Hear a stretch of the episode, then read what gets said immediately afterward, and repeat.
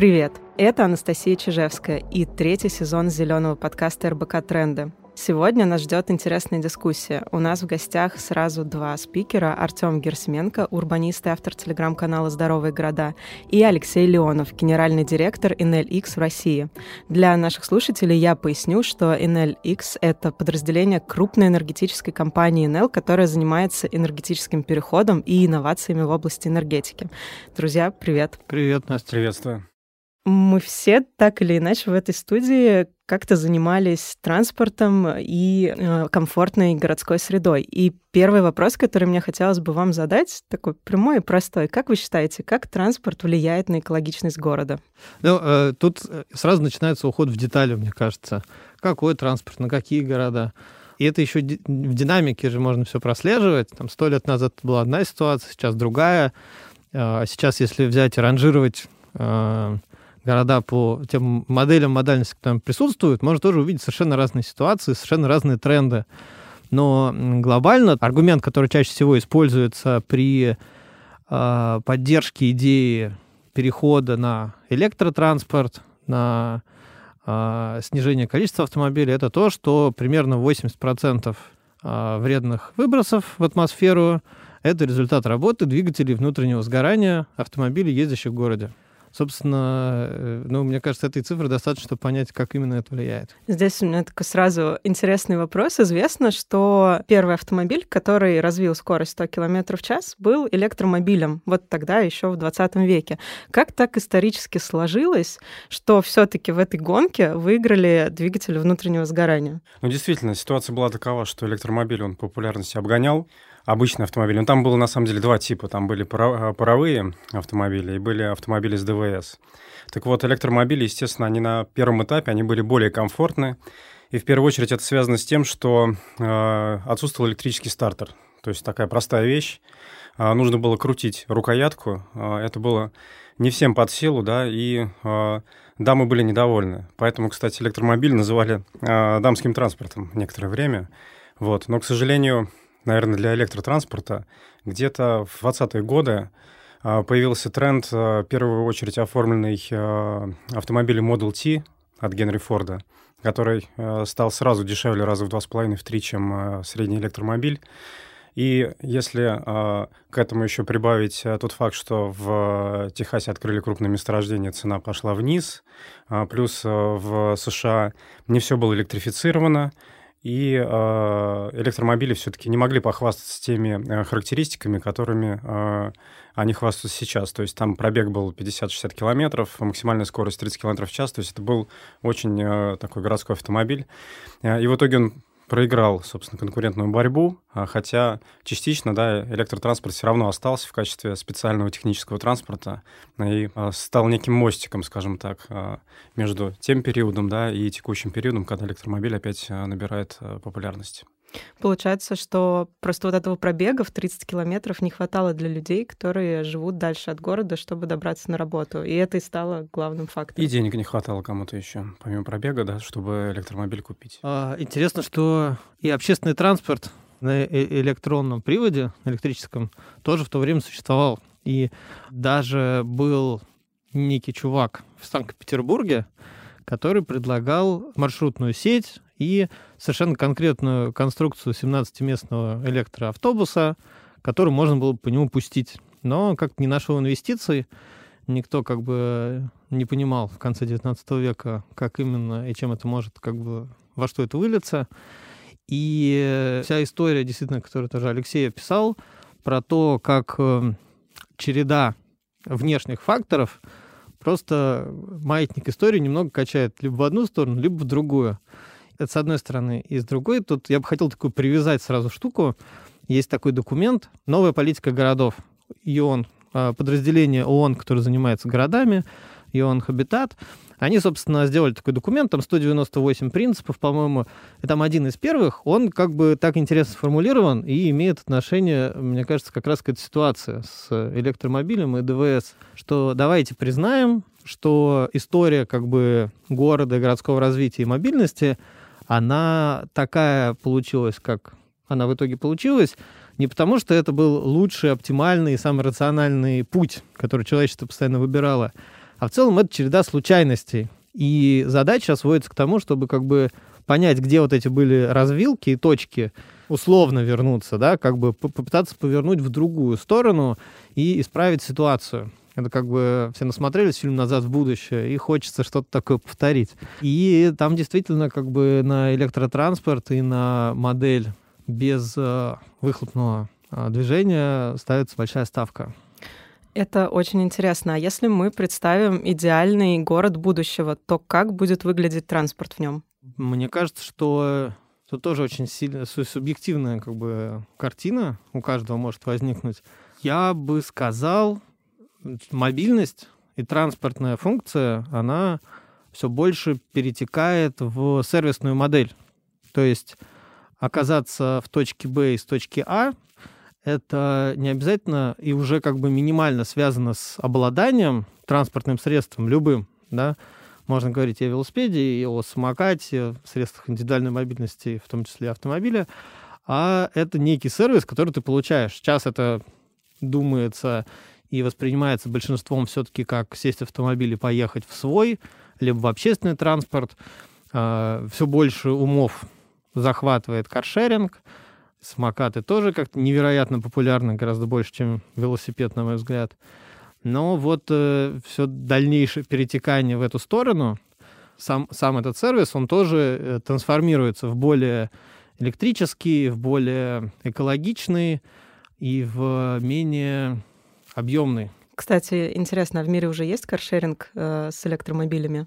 Да, есть, конечно, есть. Уже во многих странах есть. Э, а, более того, и у нас, ну, у наших глобальных коллег был опыт да, а, разработки зарядной инфраструктуры как раз для оператора каршеринга. То есть это активно развивается, плюс э, аренда электромобилей хорошо развивается. Основные операторы, которые занимаются арендой, сейчас предлагают электромобили, автомобили по подписке и так далее. Все это очень популярно, конечно же. Я два примера могу привести.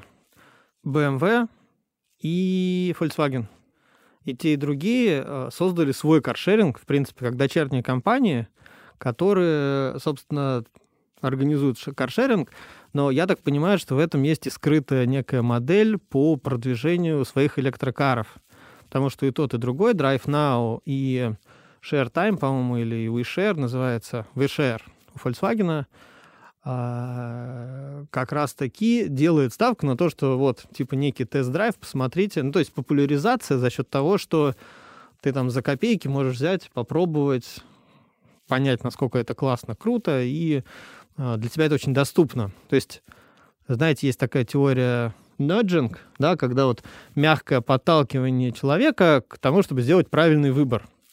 Ты как бы не баннеры ему вешаешь и говоришь, слушай зеленый подкаст 10 часов в день, и ты как бы поймешь все про экологию. А ему говорят, ну, типа, нужно, нужно доехать, да возьми, я не знаю, какой-нибудь автомобиль, вот можно электро взять. Человек такой взял и думает, да неплохо вроде. И сам начинает как бы двигаться к этому решению позже, там, копить деньги на электромобиль. И, собственно, я думаю, что этот эффект, да, импакт, не знаю, он как бы здесь тоже очень интересно присутствует, он встроен в эту модель. Но я так понимаю, что в России такой каршеринг еще не развивается. Давайте поговорим про доступность. Как вы считаете, какие есть факторы, которые ограничивают распространение этой модели в России? И вообще, насколько сейчас электромобили доступны для россиян? Ну, а, опять же, да, разговор такой может получиться многогранный. А, у нас есть несколько электромобилей, да, у одного из операторов а, каршеринга, вот, но пока, по моей информации, вот такой готовности взять и завтра э, заняться этим пока нет. И основной фактор, конечно же, экономический. Он связан с тем, что у нас официально продается лишь несколько марок. Это, как правило, премиальные бренды. А, но а, мы видим в новостях, что в ближайшие там пару-тройку лет вполне возможно, мы скрестили пальцы, да, начало локального производства ряда электромобилей э, условно-бюджетного сегмента, да, учитывая, что все равно электромобиль, э, он дороже, чем обычный ДВСник. Это касается еще и, кстати, коммерческого транспорта. Э, есть планы по локализации производства здесь у ряда компаний. Что касается экономики, да, вот в Европе в целом оперируют следующими цифрами. Да? Средняя разница в стоимости электромобиля и аналога с ДВС, да, это примерно 10 тысяч евро для обычного автомобиля, да, и 15 для премиум сегмента. Понятно, что там есть субсидии, да, и эта стоимость э, сокращается, да. А, так вот, э, у нас, э, по идее, вот эта вот дельта, субсидий у нас нет, она должна быть даже чуть повыше, да, потому что у нас всегда посложнее, нам нужно э, внедрить ГЛОНАСС, нам нужно сертифицировать автомобиль, э, объемы не такие большие, но здесь нужно организовать дилерскую сеть, сеть обслуживания и так далее. То есть эта дельта в стоимости будет э, побольше. Так вот, э, пока э, мы видим, что э, паритет в совокупной стоимости владения, да, вот этот термин, которым часто оперируют, он обозначает разницу в стоимости, и сколько из этой разницы в стоимости да, человек экономит в приведенном выражении да, за, например, 7 там, лет владения со средним, со средним пробегом 20 тысяч километров. Так вот, а покрыть дельту, там, например, в полтора-два миллиона, да, пока, к сожалению, невозможно, да, даже если человек пользуется домашним зарядкой по ночам, да, и платит 3 рубля за киловатт-час. Вот, но по нашему мнению, да, все-таки через 2-3 года в первую очередь э, из-за того, что э, сам электромобиль дешевеет, во вторую очередь из-за того, что э, мы полагаем, что будет достаточно серьезно увеличиваться предложение на БУ автомобилей из Европы по мере того, как субсидии сохраняются, и люди, которые хотят продать электромобиль в Европе, да, они вынуждены будут делать существенную скидку, потому что, понятно, они конкурируют с автомобилем, у которого там от 5 до 10 тысяч евро, условно говоря, срезано через субсидию. Вот, это второй фактор. И третий фактор, возможно, локальное производство. Они, может быть, позволят э, э, в, у нас уже в стране через 2-3 года смотреть вот на общую стоимость владения как равную между э, средним электромобилем и автомобилем с ДВС. В Европе вообще говорят, да, там Bloomberg говорит, что уже в 2024-2025 году будет паритет стоимости в автосалоне. Там помимо э, снижения стоимости батарейки, э, влияние оказывает и увеличение стоимости автомобиля с ДВС из-за все более жестких э, норм экологических. Но это сравнение, да, оно немножечко условное, потому что, конечно, все зависит от ценовой политики каждого конкретного производителя, да, и вполне вероятно, да, что компания, которая вложила достаточно много средств для того, чтобы да, начать производство электромобилей, все-таки э, будет свою политику ценовой выстраивать так, чтобы э, стараться окупить это. Да? Поэтому, может быть, ровной стоимости в автосалоне мы, равной стоимости в автосалоне мы и не увидим через там, 4-5 лет в Европе, да? но это уже будет близко. Выгодно ли для государств распространение электромобилей и как сегодня складывается экономика зарядной инфраструктуры? В чем очевидные плюсы и какие могут быть минусы? В целом по миру уже более 100 тысяч зарядных станций у нас под управлением находится. Что касается роли государства, да, здесь можно говорить о нескольких э, вещах. Во-первых, государство может как-то поддерживать зарядную инфраструктуру, да, но самим оператором зарядной инфраструктуры государство, как правило, не является.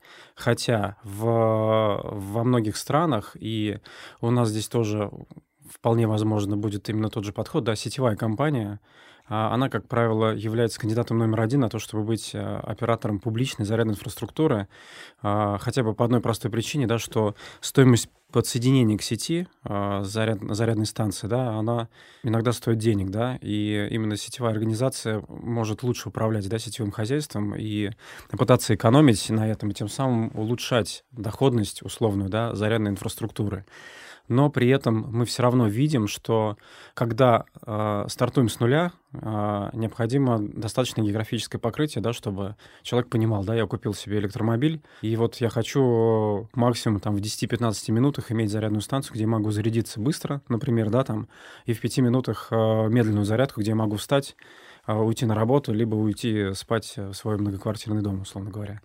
Вот если смотреть э, на этот момент, на необходимость э, достаточного географического покрытия, нужно сначала поставить определенное количество зарядных станций и потом ждать, когда рынок насытится. И вот этот вот э, период, он может занимать там, ну, по нашим оценкам, это там 3-4-5 лет. А, вот э, этот период, когда, в принципе, требуется какая-то поддержка а, со стороны там э, региона, да, там, либо для того, чтобы улучшить окупаемость, нужно здесь смотреть на экосистемы. То есть нужно смотреть на какие-то косвенные источники дохода, которые оператор зарядной станции может получить, да, например, для АЗС это а, кофе и шоколадки, да, там в кафе. Потом для какого-то ресторана, для отеля, да, это может быть э, дополнительный способ привлечь клиента.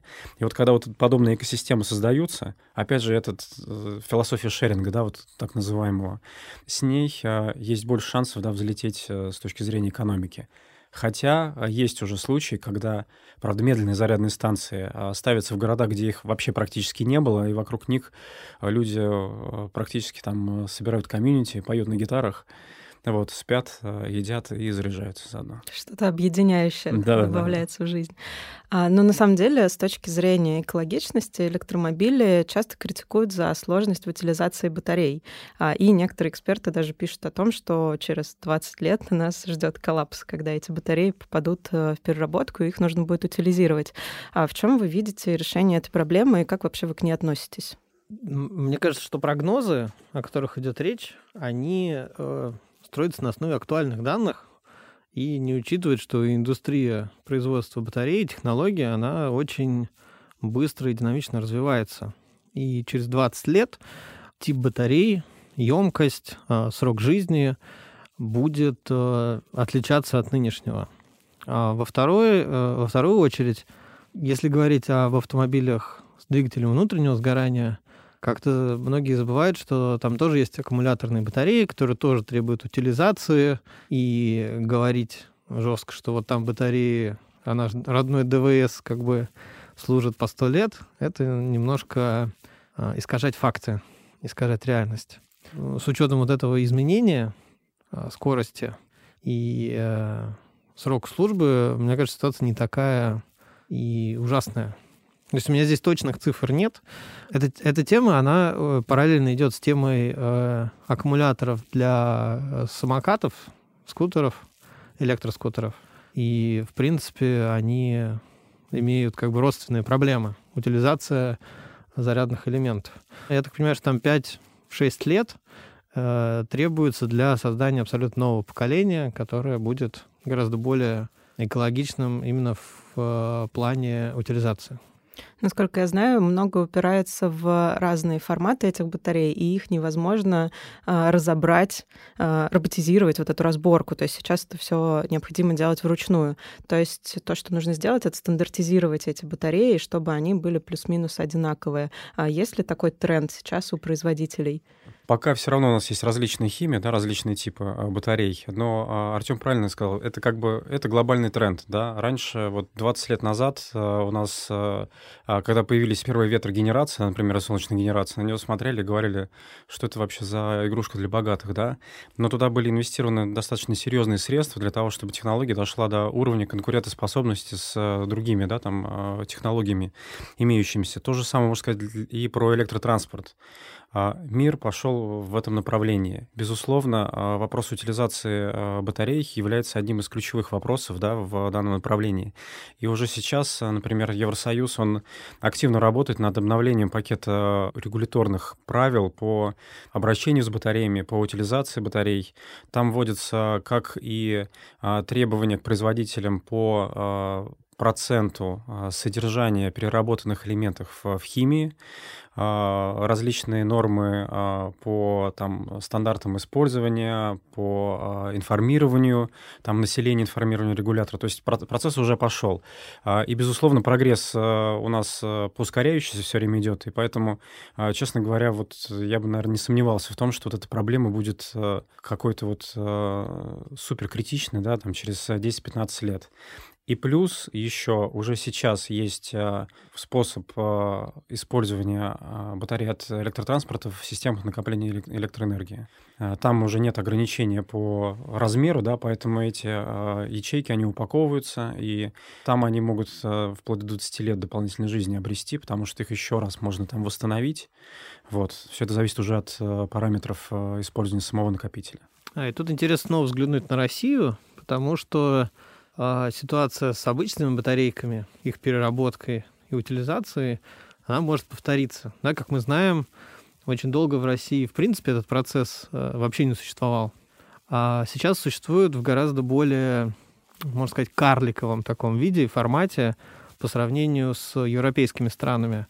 И если заглядывать в будущее, предсказывать наступление срока давности аккумуляторов общественного транспорта, если будет наращиваться личный автопарк электромобилей, то и этих аккумуляторов, то здесь понадобятся какие-то э, инфраструктуры для утилизации, потому что если ее не будет, то стоимость э, возрастет, потому что в нее будет закладываться производителем, скорее всего, компаниями. На них, я думаю, ляжет эта ответственность по утилизации. Для них это будет означать транспортировку контейнеров с аккумуляторами обратно на родину, чтобы там где-то их переработать. Огромная стоимость, которая будет ложиться на потребителя, что сделает электромобиль еще менее популярным и доступным для там, среднего россиянина.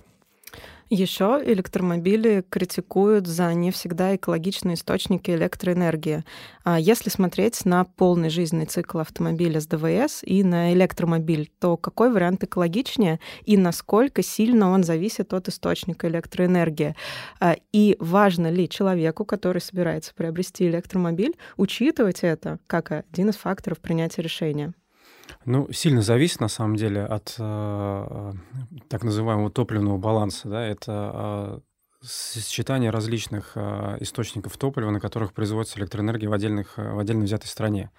Сейчас я немножко цифр вам приведу. Э, смотрите, в среднем э, за свой жизненный цикл ДВС автомобиль, если мы не берем совсем старый, а берем примерно средний э, европейский автомобиль сейчас на дорогах, он выбрасывает примерно 250 грамм на километр, 250 грамм э, СО2.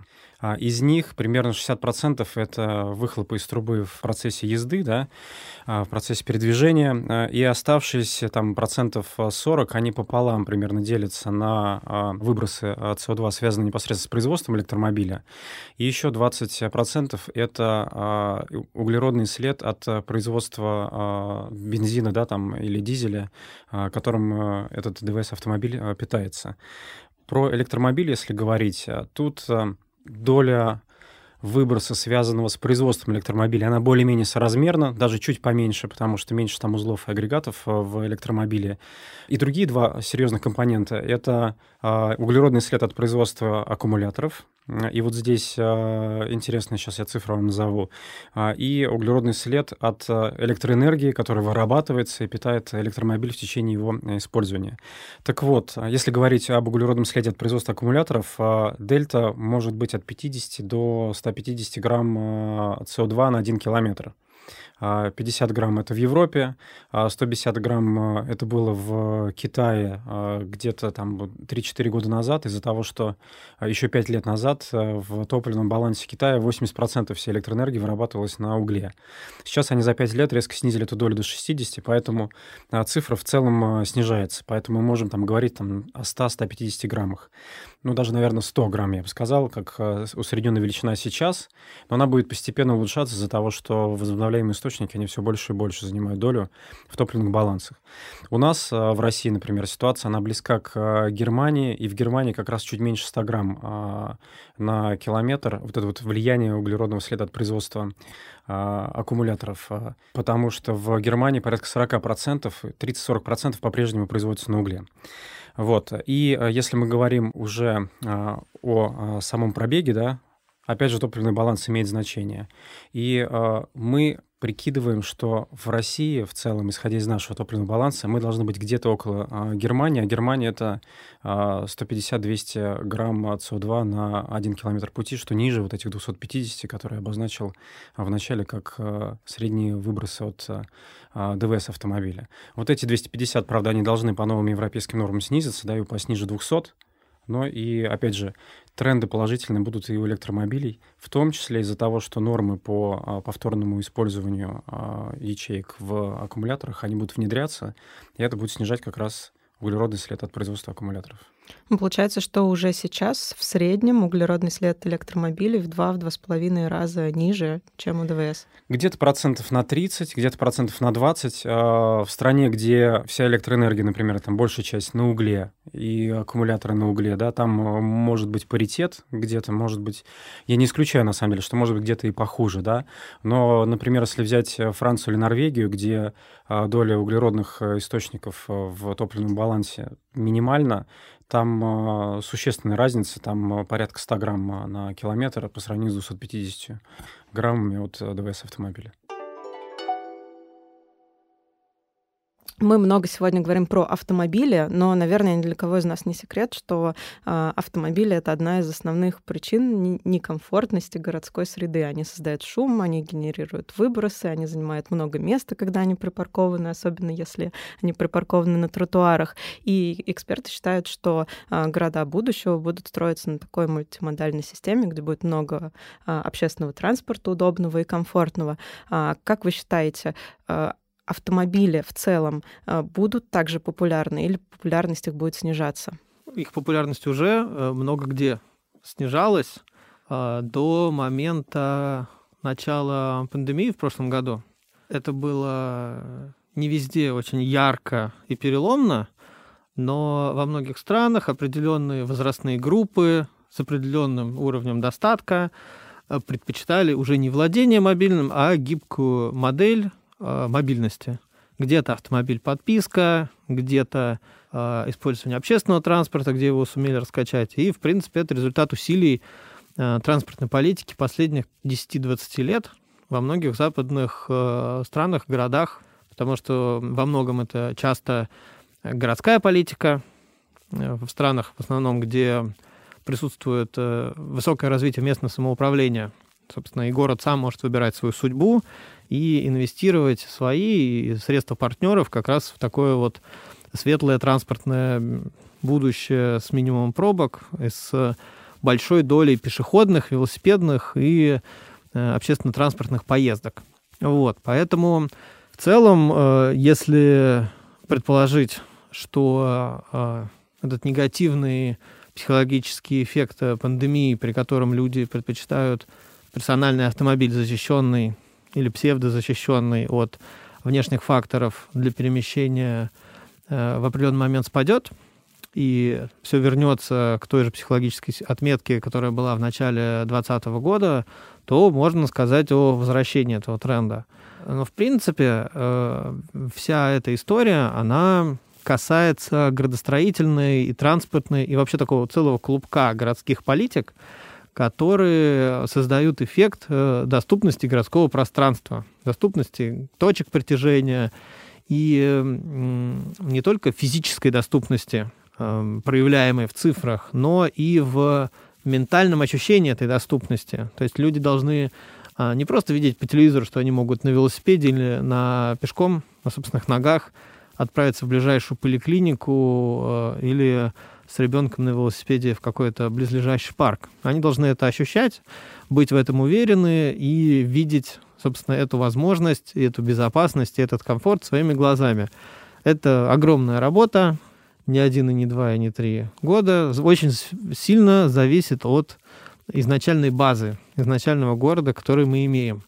И здесь как раз э, нужно обращать внимание на морфологию города, потому что в России если говорить о перспективных городах для подобного перелома, подобного как бы трансформации тренда, то это, конечно, уже, скорее всего, не Москва, может быть, центр только, а как раз города малые, города, а, находящиеся на, собственно, европейской части России, но при этом не являющиеся городами-миллионниками там, ограничим их, например, там, 250 тысячами. И, собственно, там есть возможность создавать э, связанное пространство общегородское, в котором эту модель мягкой мобильности удобнее и успешнее можно промоутировать и внедрять. Вот. В Москве, конечно, сделали немного на другую ставку, и с учетом той, тех объемов застройки, которые сейчас существуют, через 5-10 лет это, конечно, будет э, еще большая нагрузка на дорожную сеть в плане количества автомобилей, в смысле количества ежедневных поездок. Мы, я думаю, увидим еще и не раз, и не два подобную дискуссию касающуюся Москвы. И десятибальные пробки. А если говорить про обычных людей, как каждый из нас уже сейчас может передвигаться по городу экологичнее? Дайте, пожалуйста, по 3-5 простых советов от вас. Конечно же, а, если говорить непосредственно про человека, да, полезно гулять, да, полезно гулять и пользоваться какими-то собственными средствами передвижения, да, которые э, помогают э, еще и организму, да, помимо того, что они помогают э, городу снижать свой углеродный след. Э, но, опять же, многое зависит от того, что у нас доступно, да, в, внутри города, да. Если говорить про общественный транспорт, да, Москва активно движется по направлению электрификации своих э, автобусных парков, а, мы а, с интересом наблюдаем, как эта ситуация развивается, например, в других городах. А, дело в том, что у нас там тоже есть свое направление деятельности. Мы занимаемся реализацией проектов по электрификации автобусных парков по всему миру, да, в первую очередь в Южной Америке. И та модель, которая используется, это так называемый депо чарджинг, когда электробус катается по своему графику целый день и ночью встает на зарядку. Для этого нужна большая достаточно аккумуляторная батарея, там 250-300 киловатт-часов и так далее. А в России есть ограничения для, для автобусов по массе. Например, 12-метровый автобус у нас должен весить не более 18 тонн. И поэтому э, Москва сделала другое решение, когда батарейка малая, но благодаря имеющейся троллейбусной сети они туда вставили э, зарядки ультрабыстрые, которые подзаряжают практически после каждого маршрута. Но эта вещь достаточно дорогая. Мы видим, что производители электробусов, они думают над этой проблемой, думают, как э, поместить большую батарею, а, но уложить ее в вот в эту вот массу. И как только здесь будут первые серьезные шаги, мы увидим, что, возможно, в других городах у нас э, появятся электробусы. В первую очередь, может быть, за Уралом даже, где стоимость э, киловатт-часа низкая. Вот мы полагаем, что мы близки к тому паритету, да, вот в общей стоимости владения электробусом по сравнению с автобусом. Вот как только этот процесс начинается, да, я тогда еще порекомендую, дам третий совет, да, пользуйтесь электробусами, да, чтобы это была не только Москва, да, но это чтобы относилось к любому городу у нас в стране. Вот вы велосипед не упомянули, а там же тоже есть обычный велосипед, электро. Я думаю, что это такой важный способ передвижения, но там все упирается в ощущение безопасности. Опять же, Москва и другие города с интенсивным движением, даже в центре, знак э, равно между э, этой ситуацией и безопасностью сложно поставить. Но чем меньше город, не знаю, взять в пример Великий Новгород, да, огромная связанная сеть без выезда на основные автострады, где можно чувствовать себя в безопасности и перемещаться на велосипеде. Ну и если вдруг точка назначения находится дальше, чем дистанция комфортная для прохождения пешком или проездки на велосипеде, то следующий по экологичности транспорт — это рельсовый, соответственно, трамвай или железная дорога. Собственно, mm-hmm. в этом плане проект МЦД московский, он э, пользуется уважением ему за то, что это как бы достаточно экологично. Сейчас москвичи и питерцы подумали о метро, о метро. А я вот, кстати, не знаю про метро как э, эксплуатационная э, нагрузка на экологию, мне кажется, она достаточно низкая, но я не знаю, какой эффект создает производство этих туннелей и какое количество техники на ДВС используется для обслуживания всего этого гигантского комплекса, который постоянно строится, постоянно как бы нуждается в ремонте, поддержке, обеспечение. Скорее всего, это нивелируется пассажиропотоком и количеством людей, которые ежедневно используют метро. Ну вот, собственно, ответ, да. Трамвай, метро и городской, городской поезд. Любой это более экологично, чем дизельные и бензиновые автобусы, э, каршеринги и личный автомобиль. Тут есть такой нюанс. Я говорю про свой личный опыт, да. В последние лет 5-6 мы э, чувствуем, что нам ну, не так комфортно передвигаться, например, гулять по центру города из-за того, что загазованность, она достигла все-таки таких пределов. И это видно, да, там в любом продвинутом э, приложении о погоде, что Москва, к сожалению, да, она по э, темпам загрязнения, она там находится рядом с э, теми городами, которые у нас э, принято называть неблагоприятными. Поэтому поездка на велосипеде, она тоже, да, по загазованной улице не всегда доставляет комфорт. Поэтому очень-очень, конечно, важно, э, что, э, чтобы правительство думало, ну, регион, да, думал о том, как все-таки улучшить, э, снизить углеродный след от транспорта. Я, я думаю, что как раз там эффект снежного кома и начнется, да. Чище воздух, комфортнее на велосипеде кататься, да, больше желающих. Ну что же, Артем, Алексей, я вас благодарю за то, что вы поделились своими знаниями и своим опытом. А, но я все же задам наш классический вопрос, который мы задаем а, всем гостям нашего подкаста. Расскажите, пожалуйста, что самого радикального или необычного делаете вы с точки зрения экологичности? Я могу сказать, что вот мы, например, с семьей уже несколько лет как а, полностью перешли на раздельный сбор мусора. А по выходным катаемся в собиратор и там по различным видам пластика рассортируем. Это ничего радикального, мне кажется, да, но это тоже такой маленький важный шаг. А радикально у меня мысли в голове, что я вот думаю, что когда-нибудь э, все-таки мы переедем в то место, где будет много природы. вот это будет, э, наверное, немного радикальный шаг э, для нас, скажем так. Говорят, что если жить за городом в природе и кататься в город по делам, то сильнее след экологичный. Нет, а, я имею в виду вообще отказаться даже от переезда в город, да? Это уже, а, это уже серьезнее это уже да, вопрос, да? Тут уже либо удаленная да, работа, серьезно. либо еще это я про дауншифтинг не говорил, да, но вот мысли такие витают, да. А я могу поддержать э, историю про раздельный сбор мусора. Тем более, что я последние полтора года провел в месте, где вообще по-другому нельзя было. И сейчас неделю назад прилетел в Москву, и эта привычка отмывать весь пластик после того, как ты из него сюда стал, она осталась, и видеть людей, которые не поддерживают и не понимают, что ты делаешь, достаточно сложно. Плюс, наверное, велосипед. Я очень люблю а, перемещаться по городу на велосипеде, часто это делаю. И а, даже зимой. И даже зимой, вот да. Но то, в этом плане у меня нет преград, и я всегда, когда говорю про эту безопасность на дороге, я тоже э, чуть-чуть начинаю грустить, потому что я как-то давно этот барьер преодолел, и я понимаю, что это достаточно сложная, жесткая штука. Даже спустя годы у меня иногда этот стресс настолько велик, что я понимаю, что выходить и говорить э, ребятам и девчонкам, садитесь на велосипед, едьте по дороге, они сами затормозят, потому что и вы совершите транспортную революцию, это бросать людей на баррикады, в принципе. Поэтому я как-то здесь стал осторожный в последние годы, имея этот опыт за плечами. Я могу сказать, что прямо сейчас э, мы с супругой как раз и с ребенком, имея возможность жить за городом, как раз стремимся переехать, и я надеюсь, в ближайшее время переедем в центр города, чтобы не ездить регулярно и часто в город, потому что это требует непременно автомобиля, это требует огромного количества доставок, которые едут за город и все совершают выхлоп.